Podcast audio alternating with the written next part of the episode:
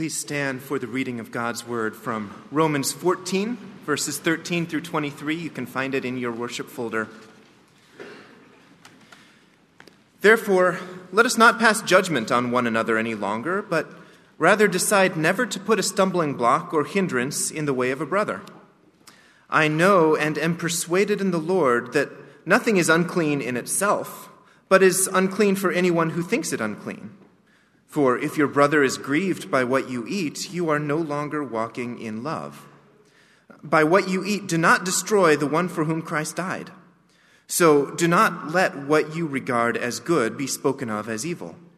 For the kingdom of God is not a matter of eating and drinking, but of righteousness and peace and joy in the Holy Spirit. Whoever thus serves Christ is acceptable to God and approved by men. So then, let us pursue what makes for peace and mutual upbuilding. Do not, for the sake of food, destroy the work of God. Everything is indeed clean, but it is wrong for anyone to make another stumble by what he eats. It is good not to eat meat or drink wine or do anything that causes your brother to stumble. The faith that you have, keep between yourself and God.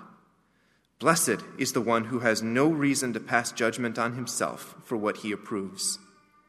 But whoever has doubts is condemned if he eats, because the eating is not from faith. For whatever does not proceed from faith is sin. Please be seated. Thanks, Jeremy. Let's pray together. Let's pray. Oh Lord, thank you for um, this uh, service. Thank you for this opportunity that we have to gather, to sing, and to hear from your word. And we pray now, as we come to the Bible, that you would speak and that we, Lord, would be all ears and attentive and able to discern what it is that you have to say to us for our encouragement, instruction, and upbuilding. We pray this in the name of Jesus. Amen. Go ahead and keep your Bibles open at Romans chapter 14 and from verse 13 to 23. Romans 14, verse 13 to 23. And as uh, Pastor Jeremy said, you'll find that passage also in the worship folder right there, those verses that we're looking at uh, this morning. Thank you very much for praying for me last week as I was speaking down at Taylor University Chapel and uh, also Moody Bible Institute Chapel. It was great to be there, see friends uh, down at Moody and at Taylor as well.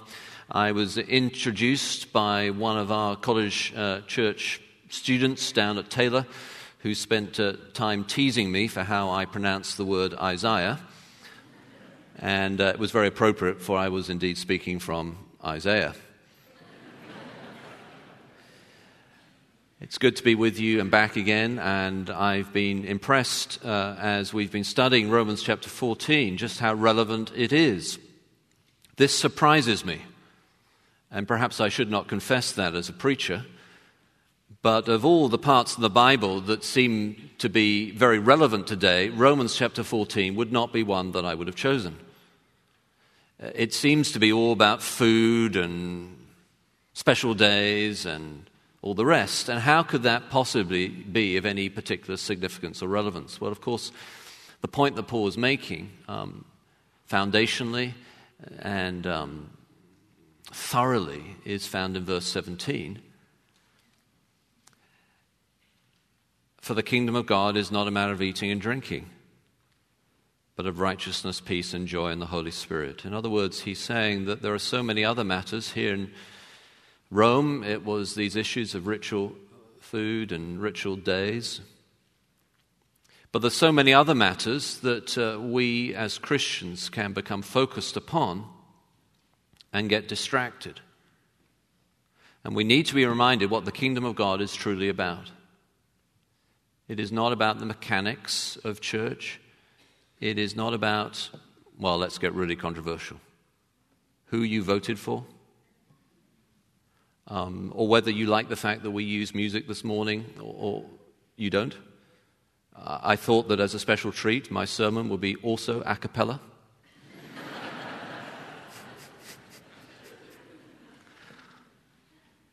These things are all secondary. And Paul is writing uh, Romans to get the Roman Christians to focus on the gospel of God so they might be a powerhouse for communicating that gospel and extending the kingdom of God, which is about righteousness or the declaration of being in a right standing with God through faith, so that we have peace and joy. And that's what we'll be remembering as we gather around the table in a moment, too. These are things that are of prime importance. And this will be an easy reminder for us at College Church, for as I've often been myself uh, reminded by people in the church, College Church has a historical commitment to, in essentials, unity, in non essentials, diversity, in all things, charity. Or, as we might put it, keeping the main thing the main thing. Now, of course, the question then comes well, how are we to deal with other issues and other matters? And so Paul writes Romans chapter 14. And in the section we just had read out, it's very simply structured around this issue of not stumbling or not causing someone else to stumble. So, verse 13, um, at the beginning of the passage, don't put any stumbling block or obstacle in your brother's way. And then, verse 21, uh, uh, verse, uh, verse 20, whatever uh, that causes someone else to stumble. This is an ancient way of emphasizing the main point. It's called an inclusio, the top and the tail of the passage. Don't cause someone to stumble, and then as he comes to the conclusion, what I'm talking about is not causing someone to stumble. And then, right in the heart of the passage, again, an ancient way of structuring a text, is the goal which is verse 17 For the kingdom of God is not a matter of food and drink, but of righteousness, peace, and joy in the Holy Spirit. So, as I say, the message from this passage then is keep the main thing the main thing. Don't get distracted by all these other secondary, non essential matters. But then, how are we to do that? And so, uh, Paul then explains that. It's a bit like a step ladder, this passage. There are rungs that go up to verse 17 and then rungs that go down. Don't cause someone to stumble, don't cause someone to stumble at either side. Focus on the kingdom, the main thing in the middle. How to do it, rungs up, rungs down. Okay? So the first rung is verse 14. As one who is in the Lord Jesus, I am fully convinced or we might say, it is my conscience, my conviction, that no food is unclean in itself. But, he says, if anyone regards something as unclean, then for him it is unclean. So, this is this area of conscience. Paul is not saying that there is no absolute or objective truth with regard to these secondary issues. He is saying that they are secondary in importance. So he is fully convinced in the Lord Jesus that no food is unclean in itself. And of course, the reason why he's convinced of that is because Jesus taught that. As Mark's Gospel says Jesus declared all foods clean. So Paul is convinced that no food is unclean in itself. That is the truth. But, he says, if anyone regards something as unclean, then for him it is unclean in his conscience. What Paul is meaning here is that if someone regards something as unclean and goes ahead and practices that anyway, then what is happening in their heart, in their mind, is that they believe they are breaking what God has told them to do. and therefore that is a sin against their conscience. For him, it is unclean. So the first step in this ladder up to the main point of verse 17 is to understand this matter of conscience. There are secondary issues. There is truth about these secondary issues, but they are still secondary or non essential, and therefore there is room for Christian conscience in these areas. When we get to heaven, we will discover who was right and who was wrong about baptism, and the Baptists will be very pleased.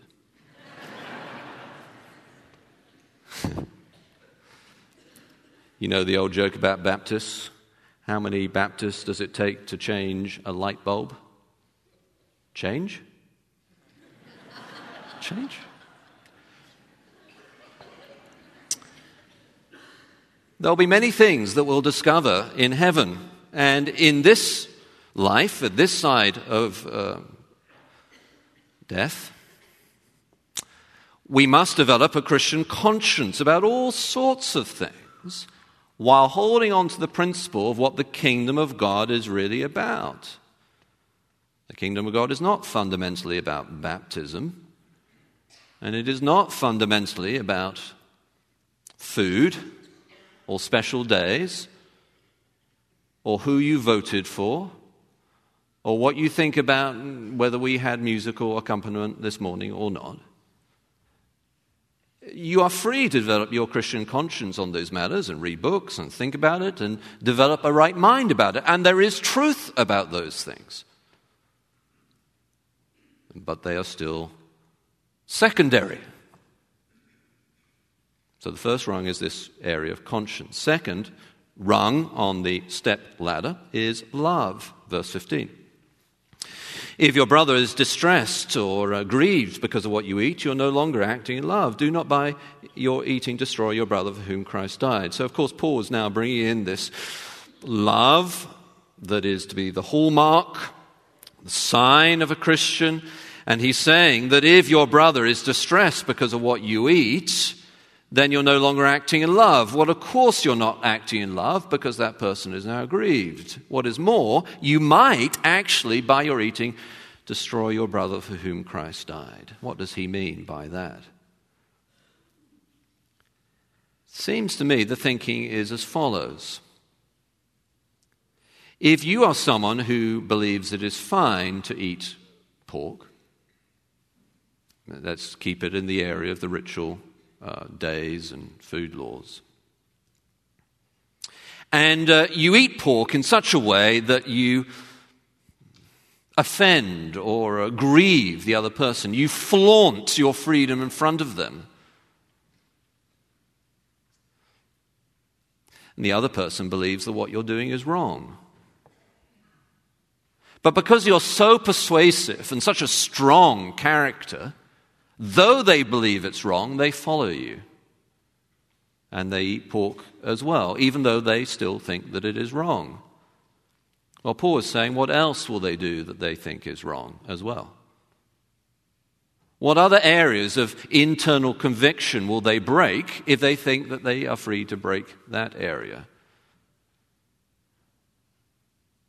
And so they might end up um, abandoning core moral commitments.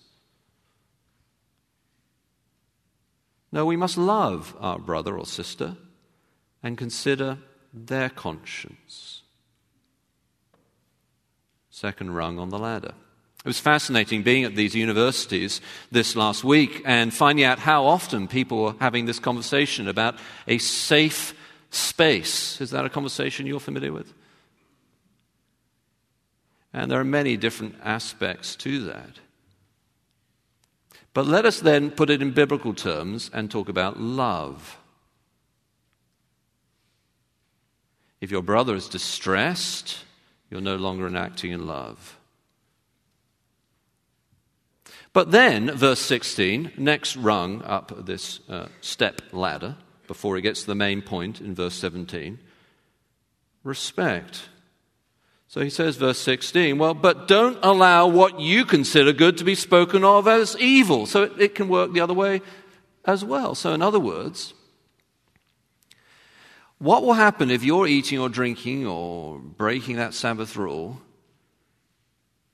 Think what will be said if people who then follow that example also go off and start lying or cheating or committing adultery.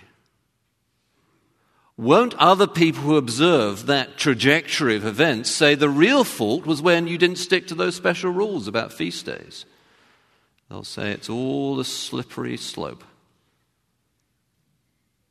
First, you don't ceremonially clean yourself. Next thing you know, debauchery.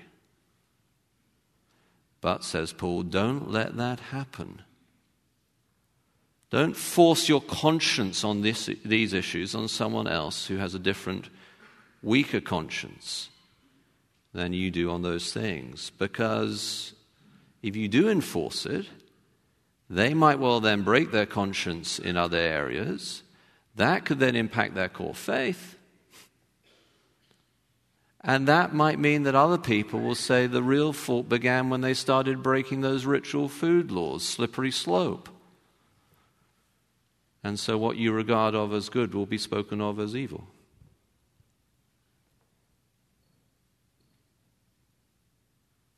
And so then he comes to his central message, verse 17.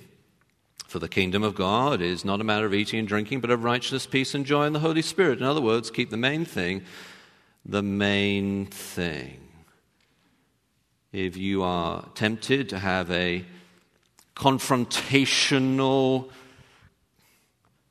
conflict, argument over some non essential matter in church life, before you enter into that, perhaps to keep the main thing the main thing, the first the first thing to do would be to tell a non Christian about Jesus, and then maybe come back to that discussion about secondary issues. You're keeping the main thing the main thing, and it puts everything else in a different context. That's the central message. And then he comes down the other side of this step ladder here, verse 18 because anyone who serves Christ in this way is pleasing to God and approved by men. So you keep the focus on the kingdom, the gospel, and the real point of church, not these secondary mechanics and secondary issues, non essential matters. You keep the focus on where God wants you to keep the focus, on the kingdom of God, that pleases God. But it also helps you in a relationship with other people in the community. It will be approved by people. So, the way to have a community united is to have a common aim. And the common aim of Jesus' church is Jesus' glory by the gospel of God. And once we focus there, people are going to be focusing on God, for it is about the kingdom of God. Therefore, their minds will be thinking about the kingdom of God rather than about food laws and rituals and everything else. And what is more, Paul says, when you focus there, other people are more likely to approve that. They will say, that's really what church is about. Church is really about advancing the kingdom of God. Church is truly a tool for the kingdom of God. We are ambassadors of heaven, advancing the kingdom of God into the world around. That is our purpose. And so we love each other, we bond together for that great goal.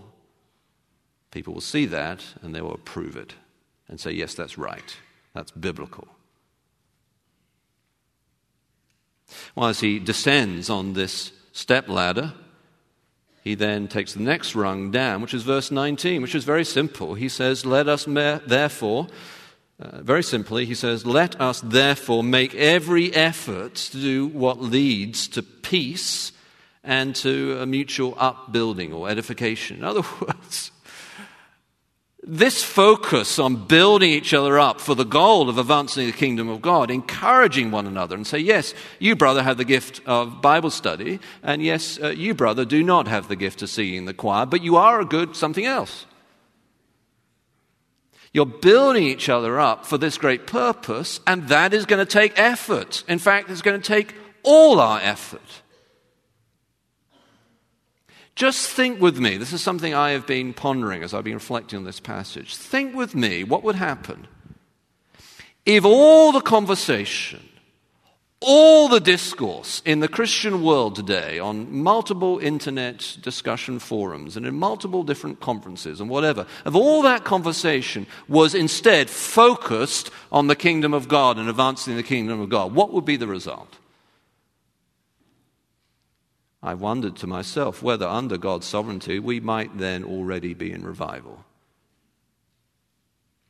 We spend so much energy, so much effort talking about non essentials. And I don't mean that here at College Church, I mean that in the church at large. And therefore, because of that, we're not focused on the main point, we're not focused on the main thing, and therefore we don't have the effort, the energy to advance the kingdom of God to our neighbors, to the world around, to the desperately needy society in which God has placed us as a tool of the kingdom of God. So we must build each other up, encourage one another, lock arms together for that purpose. And it's going to take, Paul says very simply, every effort. But then he says, he descends to the next rung on this step ladder, verse 20 remember the work of God. Do not destroy the work of God for the sake of food. All food is clean, but it is wrong for man to eat anything that causes someone else to stumble. Well, this is an area, of course, of discernment. The work of God, this kingdom of God, the expansion of the kingdom of God into the world around, if we get all focused on food laws and eating in front of someone else who has a more picky conscience and they stumble, or drinking in someone else uh, in front of someone else who has a more picky conscience than we do and they stumble, well, then we'll be off focus, won't we? And in a sense, then, we'll be destroying the work of God because now we'll be distracted. We must keep the focus on the work of God Bible study, evangelism, fellowship, love. And to do that, then, uh, verse 21 will require self restraint. It is better not to eat meat or drink wine or to do anything else that will cause your brother to fall. As I say, this requires discernment. We must uh, not flaunt our freedom in front of others who have different views on these things. And even Paul says, don't do it at all if it will cause a brother to fall. In fact, verse 22, silence could be the answer. It's actually very striking in the original Greek here, I think. Paul, as it were, turns to his audience as he's writing and he says, You, you stop talking about these things. Whatever you believe about these things, keep between yourself and God. It's not quite a version of our mother's advice that if you can't say anything nice, don't say anything at all. But it is a little bit like that. Silence.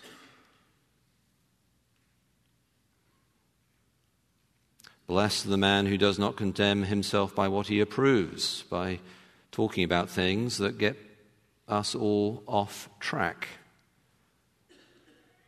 Soren Kierkegaard, the uh, great Danish uh, philosopher, once said that he thought that if he could have one remedy for the modern church and for the modern world, and he could apply that remedy to Western society, the one matter that he would give would be silence. Now, if that was true when Kierkegaard was alive, imagine what he would say today with all our discussion, all our discourse, all our conversation, all our interaction and dialogue about so many different things that we are bound not to see eye to eye on with other people, even other Christian people. Well, Paul says there's a moment just to be quiet about those things. So that the work of God the kingdom of God, the word of God, can actually be heard in the silence. Now, he doesn't mean literally never say anything at all about any secondary issues, for he's just spent a chapter talking about them. What he means is there is a moment to stop enforcing your agenda on these secondary issues.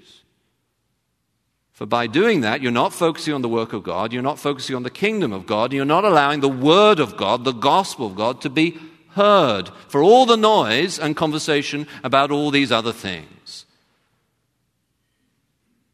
People will associate Christianity with what people eat or drink rather than with the cross of Jesus Christ.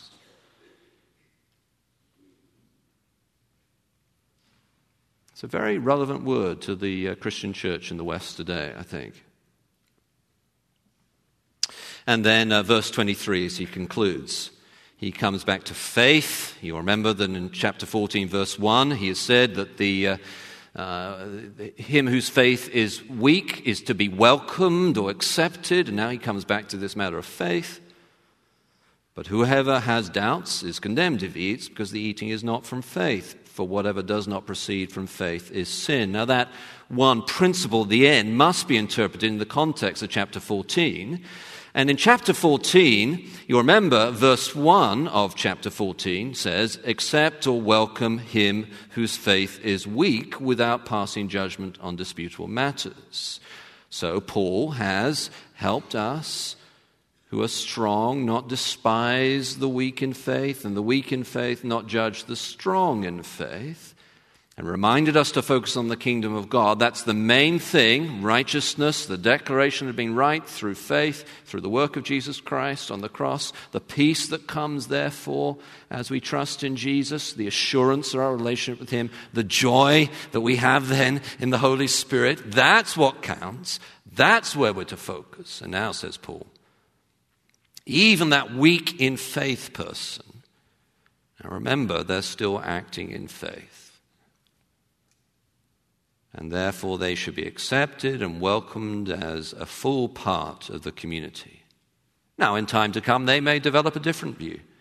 As they read books or think, they may become more mature and more strong and develop a more integrated, consistent view on whatever secondary issue that you may have in mind. But we are to let them figure that out in their relationship to God. Not enforce our timetable on their development, but let God work in them as He wills according to His timetable, so that then their practice remains in concord with their faith. For everything that is not from faith is sin. As I say, I think this is just very relevant to the Western church.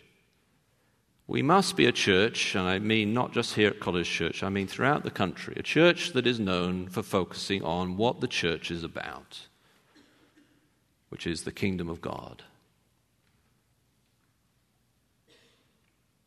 And that's a hard thing to keep in focus, and so Paul teaches here this step ladder of ways to focus on the main thing. And Paul's goal is to get them to forget all the mechanics of church.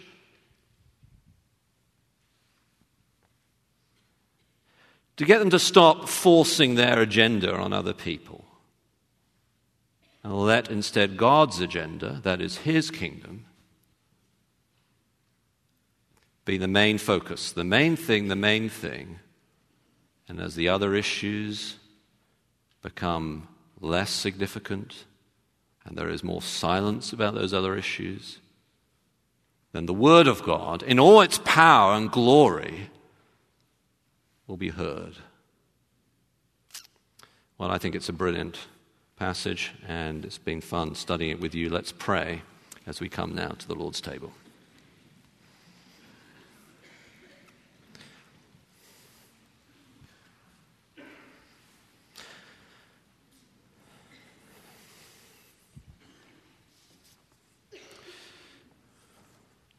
Lord, some of us will have uh, many conversations uh, this holiday season with family members who disagree with us on all sorts of things. Well, Lord, we do pray that you would give us wisdom to keep the attention upon the gospel, upon the kingdom of God. We pray for that as a church, Lord. We are about proclaiming the gospel. We pray, Lord, that uh, that would be our continual focus, that we will keep the main thing the main thing. And thank you, Lord, as we come now to this table for this reminder around the table of exactly that the death and resurrection of Jesus, in whose name we pray. Amen.